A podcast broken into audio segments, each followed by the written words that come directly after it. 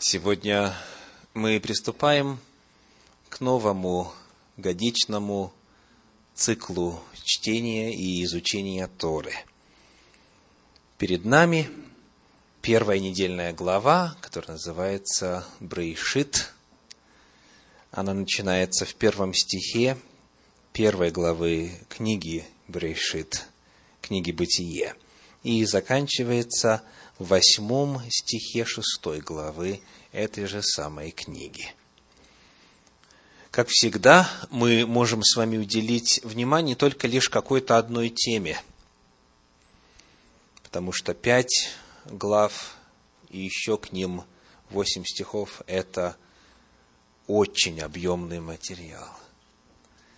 И сегодня я приглашаю вас задуматься о природе и статусе того, кто стал способом падения наших прародителей Адама и Евы. Приглашаю вас прочесть в третьей главе книги Берешит, книги Бытие, первый стих. Бытие 3, 1. Змей был хитрее всех зверей полевых, которых создал Господь Бог. И сказал змей жене, «Подлинно ли, — сказал Бог, — не ешьте ни от какого дерева в раю?» И далее. Вот это главное утверждение, с которого начинается повествование о змее – и сегодня мы попытаемся выяснить, кто он такой. Это какой-то символ или это реальное ползучее существо? Какую роль сыграл змей и как в совращении Адама и Евы? Что такое змей? Кто такой змей? Начинаем. Как природа его указана в третьей главе в первом стихе? Кто он такой? Змей был хитрее всех зверей полевых. То есть, он по своей природе, по своему статусу зверь полевой.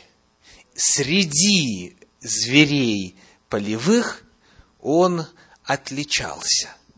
Но он принадлежит к их числу. Он зверь полевой. В подлиннике в еврейском используется фраза «гаят гасаде». «Гаят гасаде».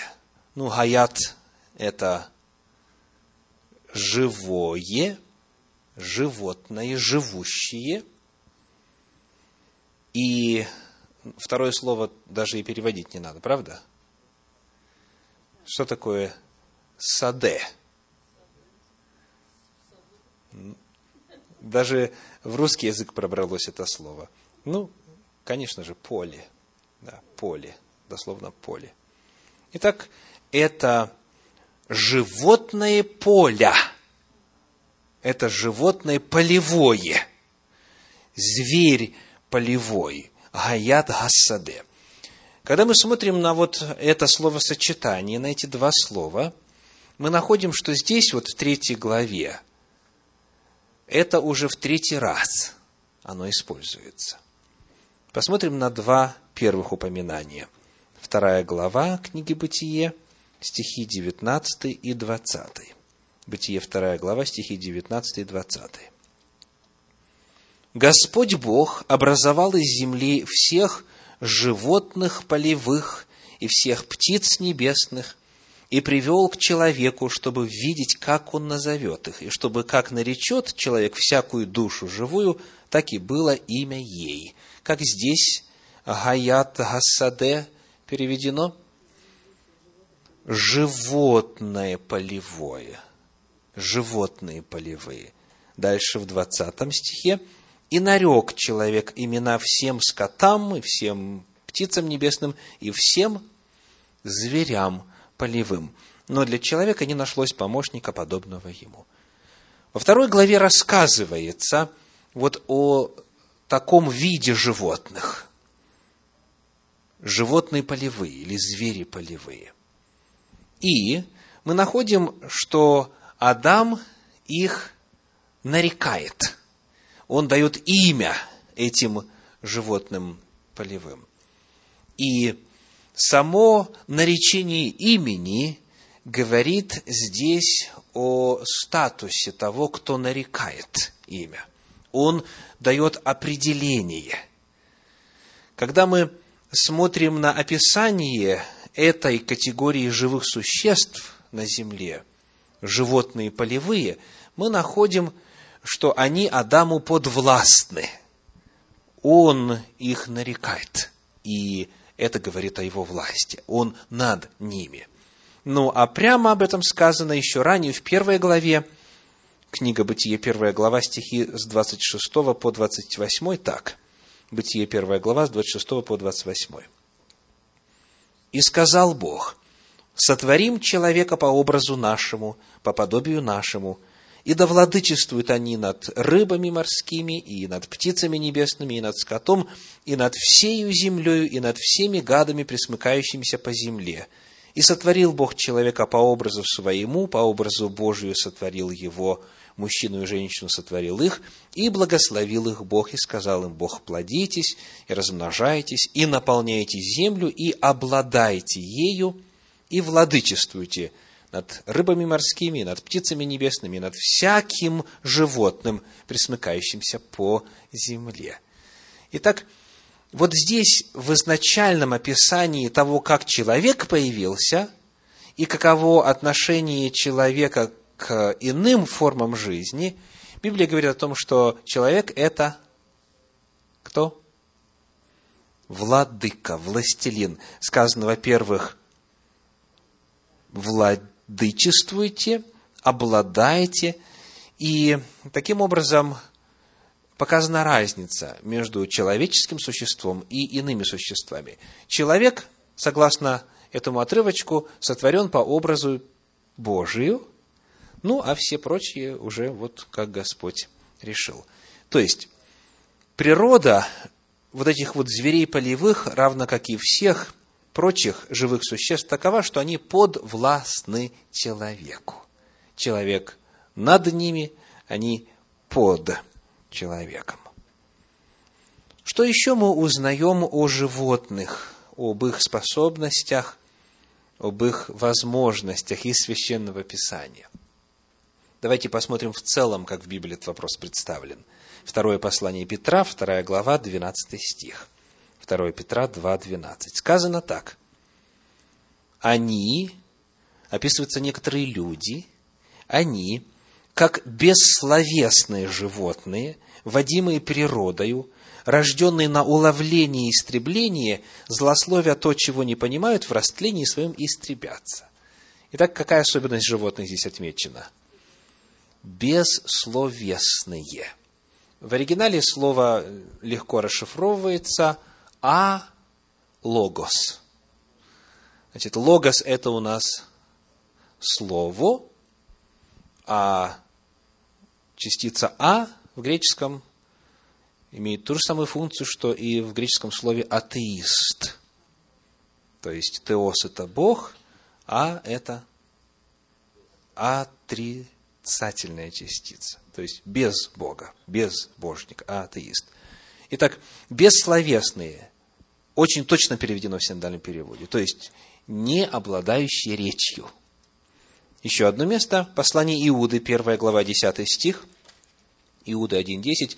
«А сии злословят то, чего не знают, что же по природе, как бессловесные животные знают, тем растлевают себя». То есть, некоторые люди употребляются животным. Животные по своей природе, каковы, повторим, бессловесны. И вот очень интересно, что впервые намек на вот еще одно различие между человеком и животными, в частности змеем, дан непосредственно в Торе, в третьей главе книги Бытия. Давайте посмотрим, что происходит после того, как был съеден запретный плод. Третья глава.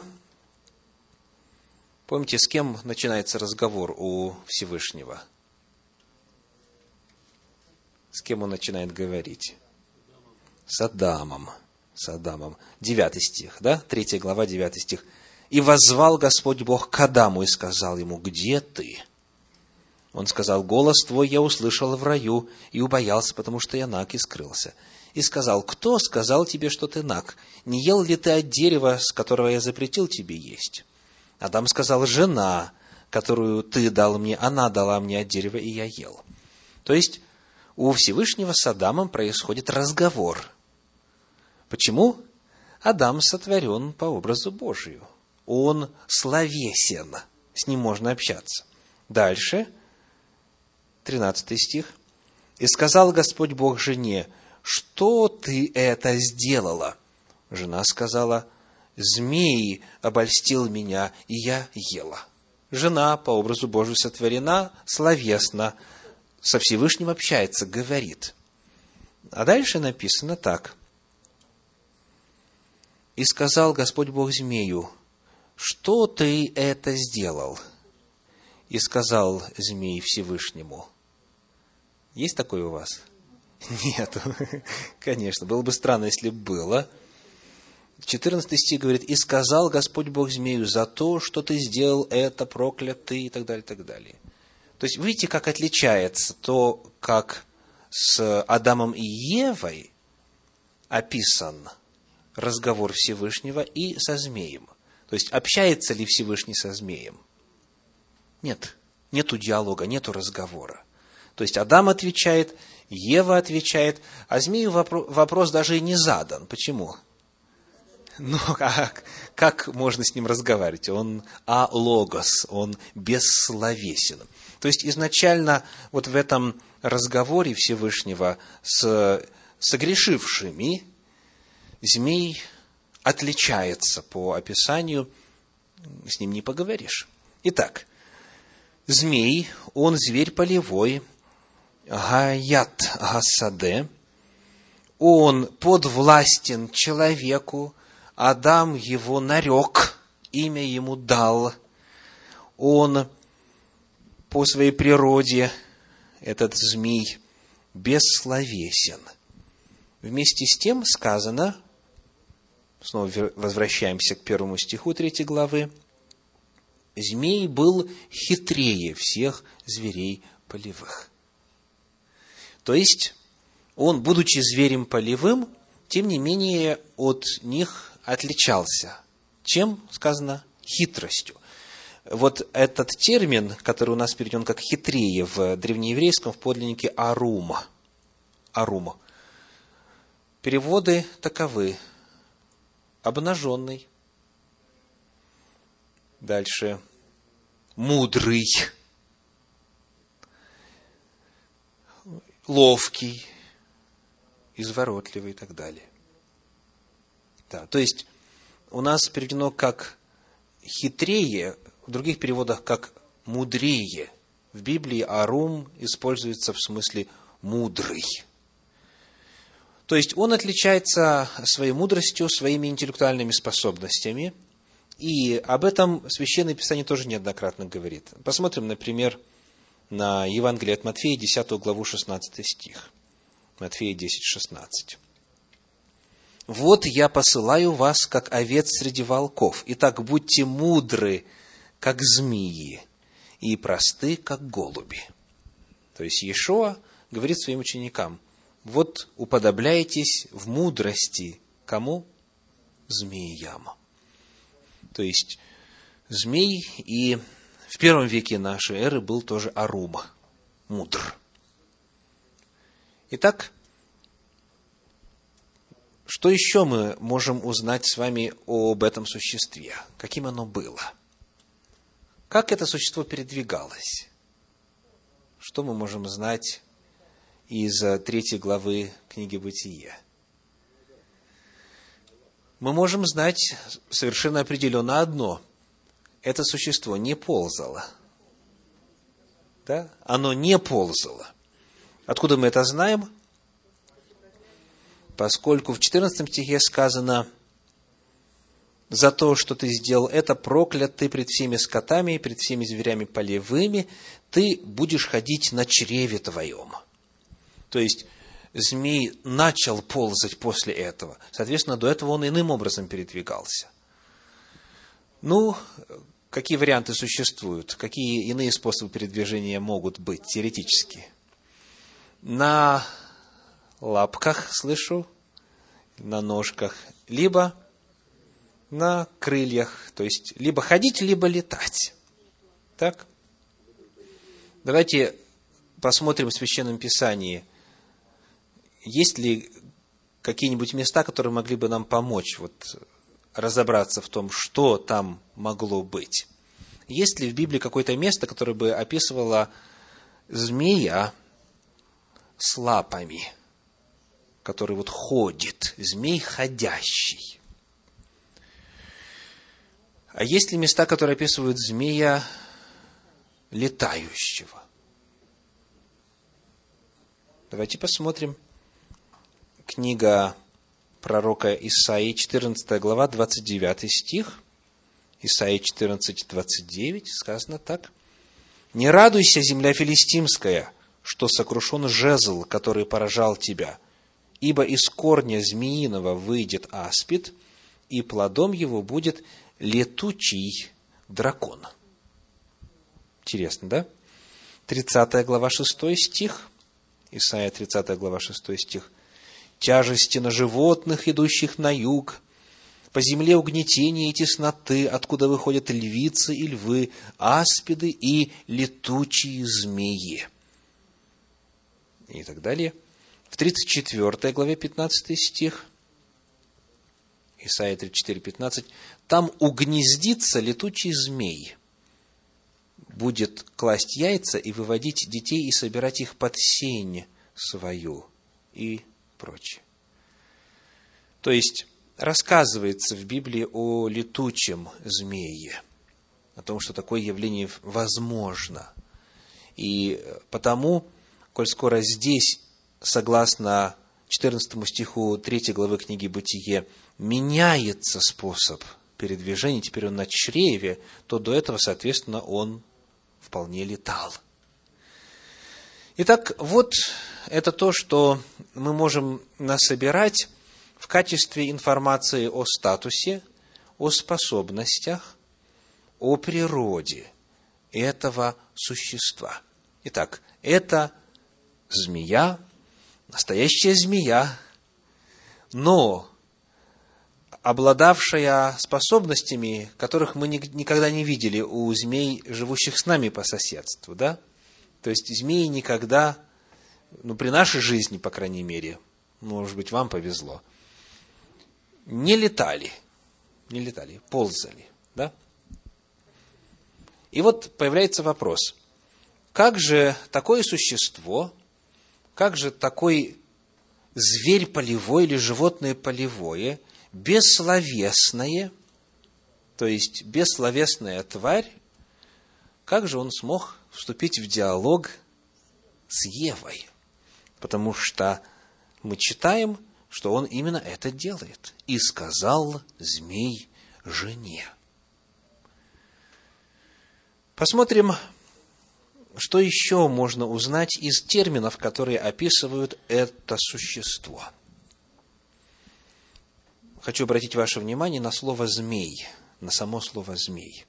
В оригинале Танаха есть четыре разных слова, которые переводятся в синодальной Библии как «змея». Давайте посмотрим на них. Одно из этих слов – это «цефа». «Цефа» у пророка Исаии в 11 главе Восьмой стих, Исайя 11.8. «И младенец будет играть над норою аспида, и дитя протянет руку свою на гнездо змеи». Змея здесь цефа. 59 глава Исаии 5 стих, Исаия 59.5. «Высиживают змеиные яйца и ткут паутину. Кто поест яиц их, умрет, а если раздавит, выползет ехидна». То есть, вот это слово «змеиные» тоже в древнееврейском «цефа». Исайя 59.5.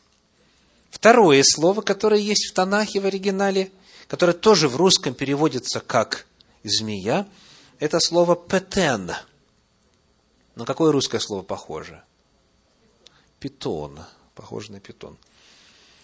Например, у Иова, Иова 20 глава 16 стих, Иова 20, 16, сказано, «Змеиный яд он сосет, умертвит его язык ехидный». Слово «змеиный» – это в оригинале «петен». Дальше третье слово – это древнееврейское «танин». «Танин». Прочитаем, например, в книге «Исход» в 7 главе стихи с 8 по 12. Исход 7 глава с 8 по 12. «И сказал Господь Моисею и Аарону, говоря, если фараон скажет вам, сделайте чудо, то ты скажи Аарону, возьми жезл твой и брось его перед фараоном, и он сделается змеем. Вот здесь танин в подлиннике. Моисей и Аарон пришли к фараону и сделали так, как повелел Господь, и бросил Аарон жезл свой пред фараоном и перед рабами его, и он сделался змеем, танин. И призвал фараон мудрецов и чародеев, и эти волхвы египетские сделали тоже чарами своими. Каждый из них бросил свой жезл, и они сделались змеями. Танин, но жезл Ааронов поглотил их жезлы. Итак, у нас было цефа, петен, танин, и есть четвертый термин, это нахаш. Нахаш.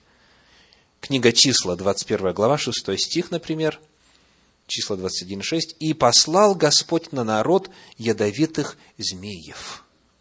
Нахаш. «И жалили народ, и умерло множество народа из сынов Израилевых».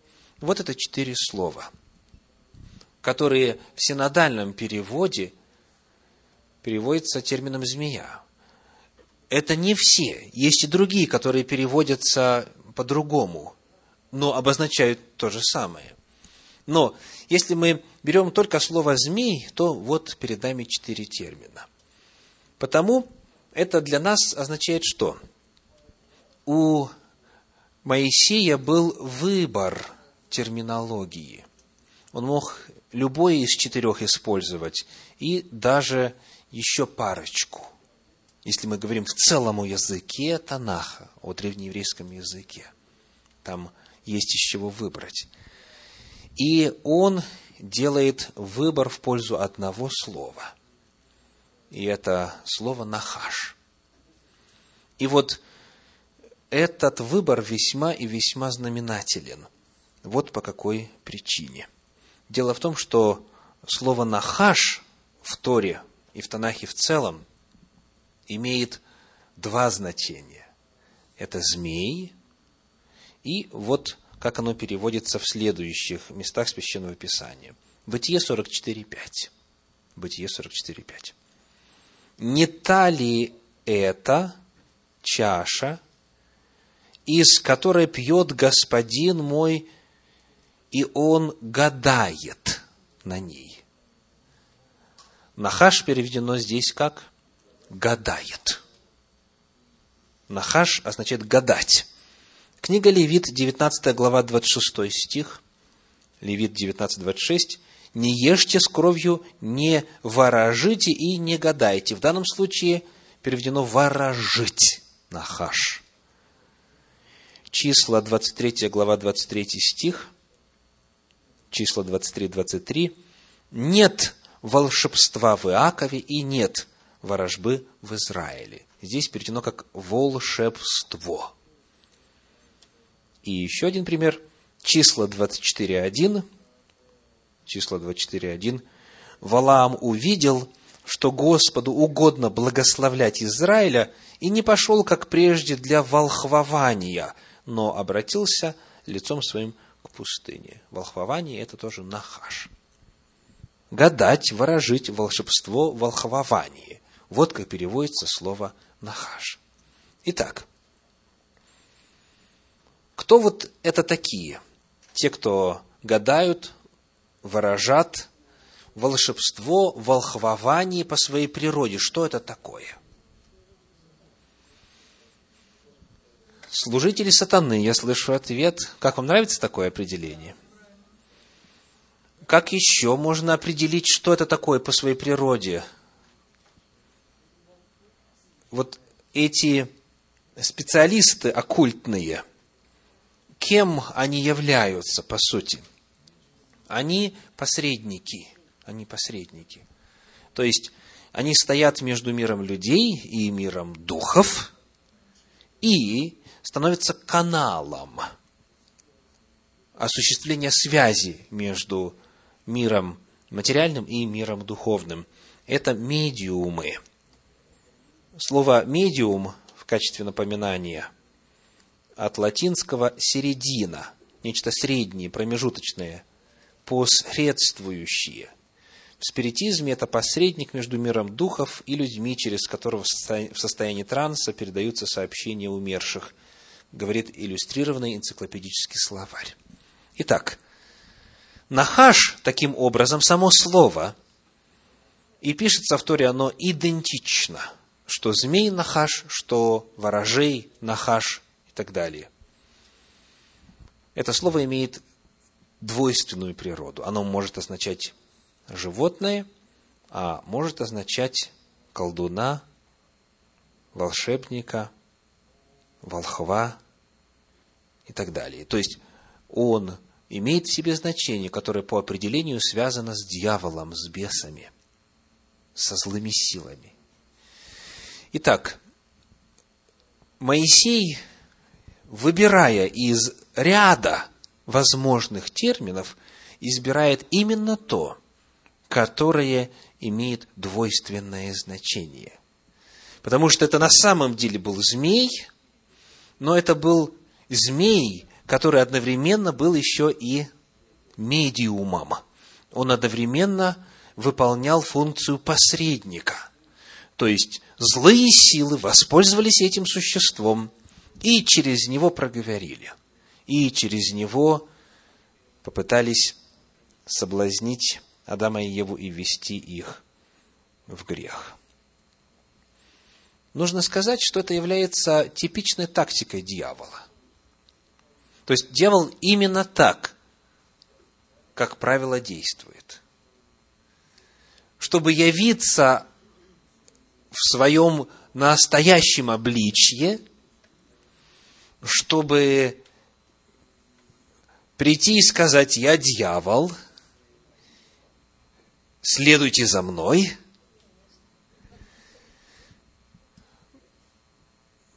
Такого мы не находим в Священном Писании.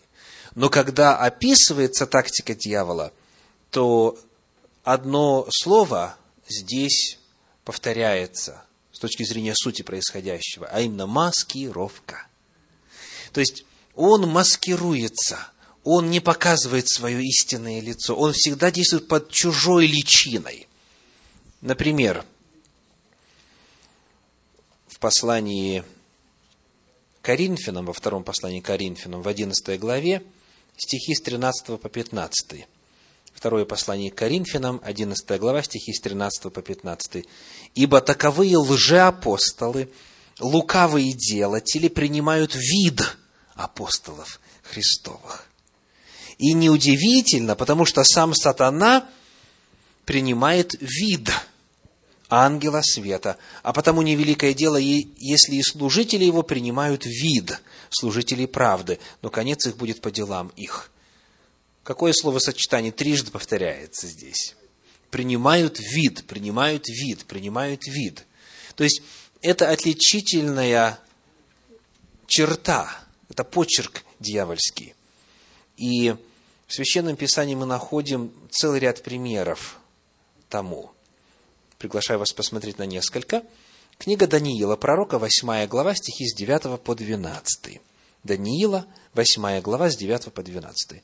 «От одного из них вышел небольшой рог, который чрезвычайно разросся к югу и к востоку и к прекрасной стране, и вознесся до воинства небесного, и не зринул на землю часть всего воинства и звезд, и попрал их, и даже вознесся на вождя воинства сего, и отнята была у него ежедневная жертва, и порогано было место святыни его. И воинство предано вместе с ежедневную жертвою за нечестие, и он, повергая истину на землю, действовал и успевал. Кто бы такой смог осуществить? То есть, что сделать? вознестись до воинства небесного, не зринуть часть этого воинства. Дальше восстать против вождя воинства, отнять у него служение, поругать его святилище. Что это за рог? О ком идет речь? Давайте посмотрим объяснение в этой же восьмой главе, стихи с 23 по 25. Восьмая глава, с 23 по 25. «Под конец же царства их, когда отступники исполнят меру беззаконий своих, восстанет царь. Итак, о царе идет речь.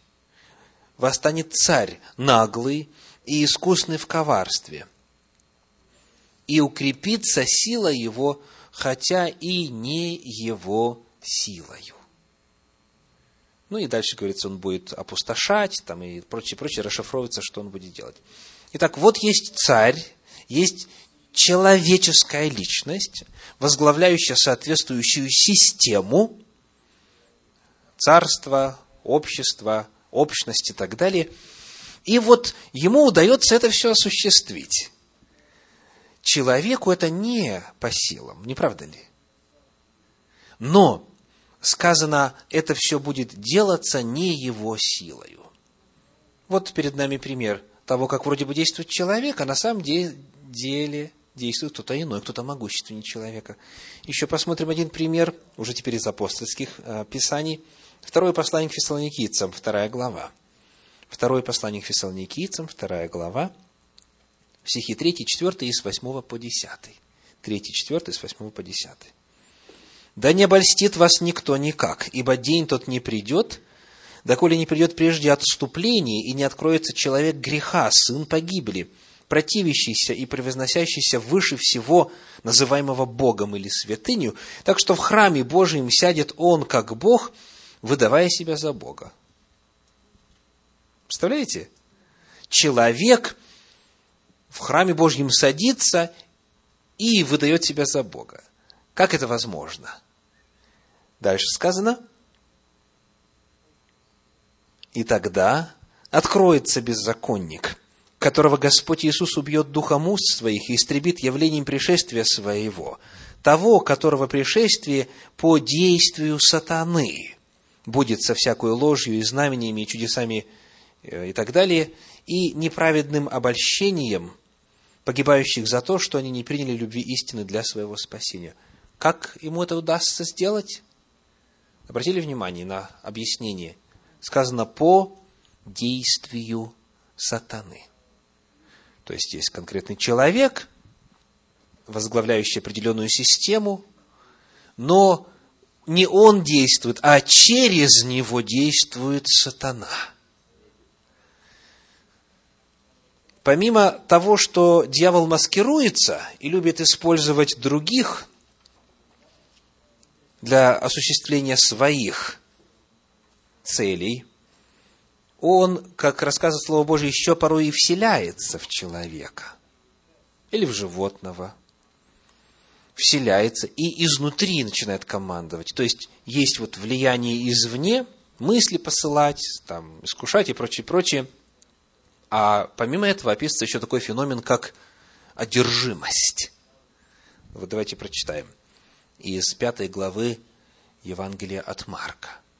Евангелие от Марка, пятая глава, первые 13 стихов. Марка, 5 глава, первые 13 стихов. «И пришли на другой берег моря в страну Гадаринскую. И когда вышел он из лодки, тотчас встретил его вышедший из гробов человек, одержимый нечистым духом». Пятая глава Евангелия от Марка, стихи с 1 по 13.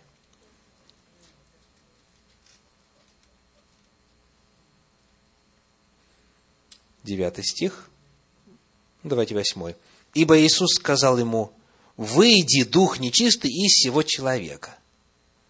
Так смотришь на человека, видишь человека. Ну, правда, там был крайний случай, он был и обнажен, и исцарапан, и прочее. Но далеко не всегда это так явно. Смотришь на человека, видишь человека, а на самом деле в человеке живет бес, нечистый дух – и вот в данном случае вот что было. и спросил его, как тебе имя? И он сказал в ответ, легион имя мне, потому что нас много. То есть внутри этого человека около шести-семи тысяч бесов жило. То есть дьявол берет и вселяется внутрь, бес вселяется внутрь человека и живет там, и использует человека в своих целях. А потом в этой истории что произошло? И много просили его, то есть эти бесы, чтобы не высылал их вон из страны той.